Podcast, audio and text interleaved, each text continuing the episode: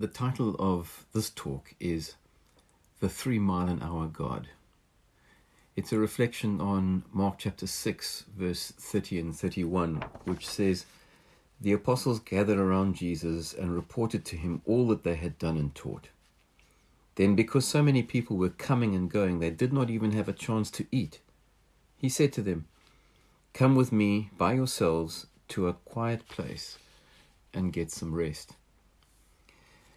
Now, last week's Lectio 365, where Pete Greig is uh, doing a pilgrimage from Iona to Lindisfarne, he references the book by Kosuke Koyama, from which I've taken the title, The Three Mile an Hour God. That was the title of his book, which he published in 1979. And in, in that book, he says this Let me make one observation God walks slowly because he is love.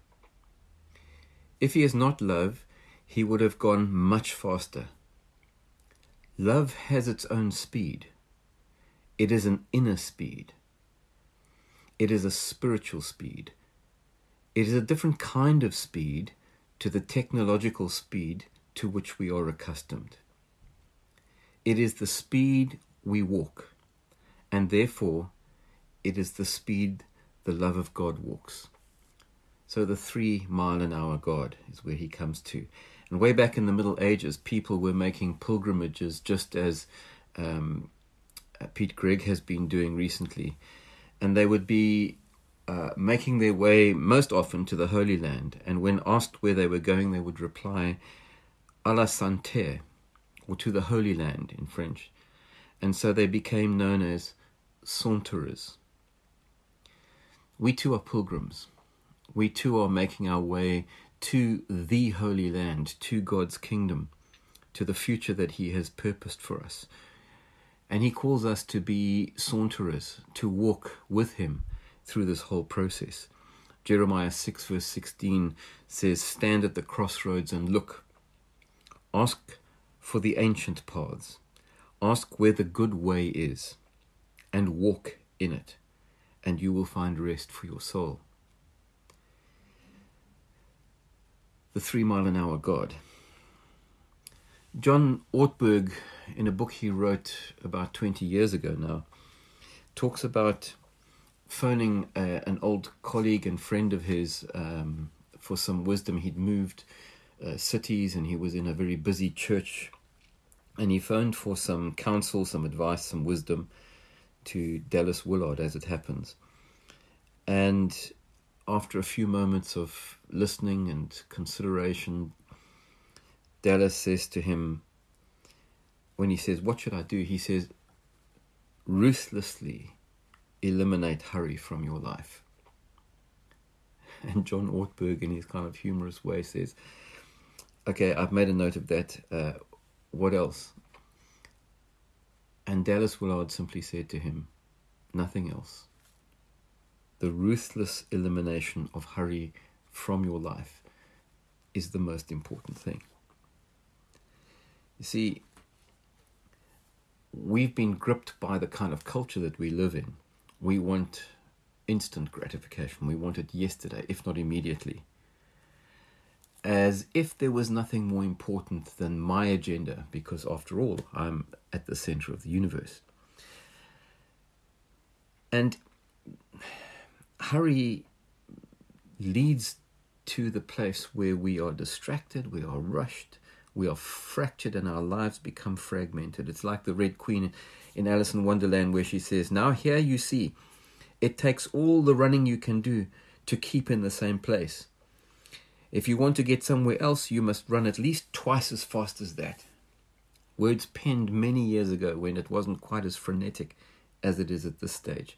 Jung also, which must be around about a hundred years ago, said, Hurry is not of the devil, it is the devil.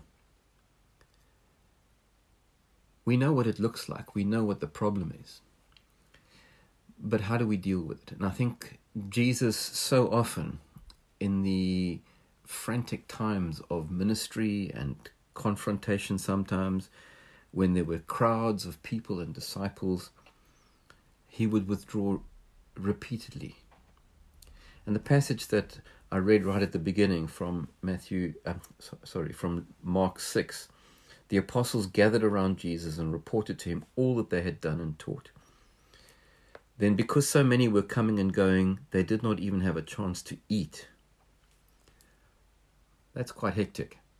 The context of that is that Jesus has called the twelve, as we find in the beginning of Mark chapter 6, he's called the twelve apostles to himself.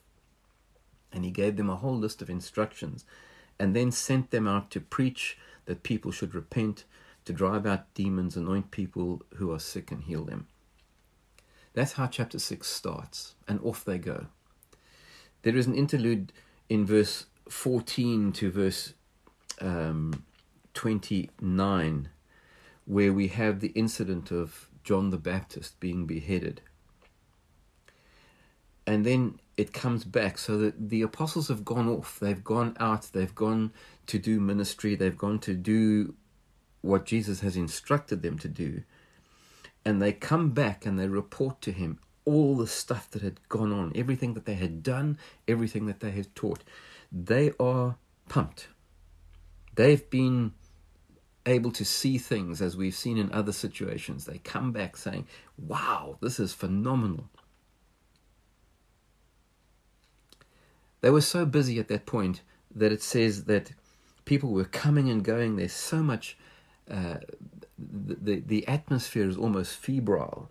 They couldn't, they, they didn't even have time to eat. What Jesus does is he says, time out. Come with me by yourselves to a quiet place and get some rest. That's the New International version of, of, of the passage in verse um, 31. Let's go somewhere quiet. Let's go to a remote place, to the wilderness, to the desert, wherever it happens to be. We need to we need to slow down. We need to take time out. We need to pause. Hit the pause button. It's interesting that in Luke chapter 8, Jesus has told them about he gives them the parable of the, the seed that's sown and it falls some here, some there, and that final seed falls in good soil and produces fruit. And then they're puzzled, and then he begins to explain the parable to them. In Luke 8:14, it says this: "The seed that fell among the thorns stands for those who hear, but as they go on their way, they are choked by life's worries, riches, and pleasures, and they do not mature." It's as if there is so much going on, there is so much activity, there is so many things that take their attention, not only the worries, but the riches and the pleasures, which could speak abundantly to our Western lifestyle and culture. But the trouble with that is if we're not careful, it says they do not mature, they do not grow up, they do not produce fruit. We do not if that's the way that we live.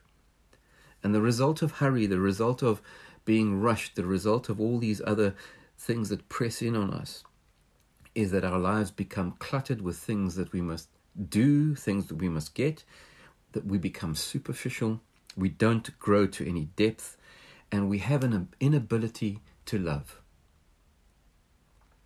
Hurry demands that we actually relentlessly eliminated from our lives.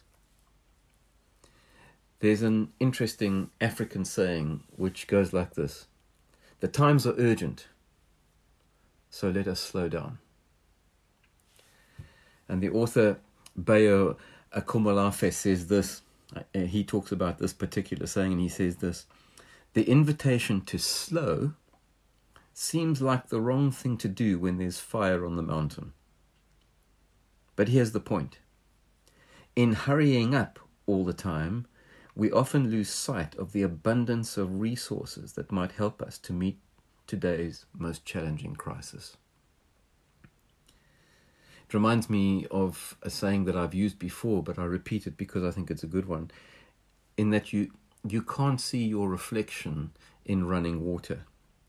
And the idea is that there has to be a stillness, there has to be a slowing down long enough that we can see ourselves and others, and particularly that we can see what God is doing.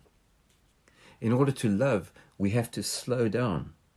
There's no such thing as a drive by loving of people. It takes time to care, it takes time to love, it takes time to listen, to give ourselves to someone else. But we won't become unhurried without taking some concrete and intentional um, action. Over the next couple of weeks, I want to look at a few options in terms of the kind of things that we can put in put in place in terms of disciplines in our lives. But maybe when it talks in the scriptures and the Psalms and various other places of of waiting on God, or the way in which God seems to make us wait for Him, is His intentional way of slowing us down. Because He is, after all, a three mile an hour God. So, for reflection, as you listen to this over the next few days, let me ask this question and um, maybe make time for, for something uh, to, to think about. How can we learn, each of us individually, to live at three miles an hour? And then, secondly, another question that is perhaps uh, as important is where can I make time for reflection? For reflection on my day, for reflection on what's going on in my own inner world, and for reflection on what God is actually doing in and through and around me. God bless. See you on Sunday.